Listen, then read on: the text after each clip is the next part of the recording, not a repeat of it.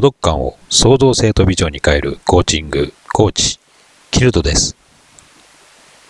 孤独なあなたは言葉のつぶやきを新思考と行動で、みんなは盛り上がっているのです。楽しく騒いでいるのです。孤独なあなたはいつもつぶやくのです。でも、だけど、しかし、声に出しても人には伝わらないのです。何か言ったのかと思われるくらいなのです。声が小さいのですから。孤独なあなたは再びつぶやくのです。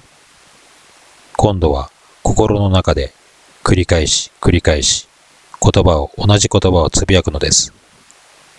誰に言っているんだろう。言葉の先が出てこないのになんでこんなことをつぶやいているんだろう。孤独で孤独感にあるあなたはそう思うのです。ふと我に返ったとき、また同じことを昨日と同じ気持ちになってしまったと舌打ちして自分が嫌になってしまうのです。それは自信がない、自信が持てないということなのかもしれません。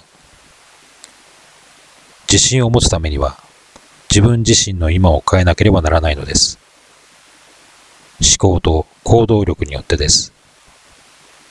孤独で孤独感にあるあなたに不足しているものが何なのか、何を行動に移していかなければならないのか、きっかけ、ヒントをつかむことがはっきりわかるはずです。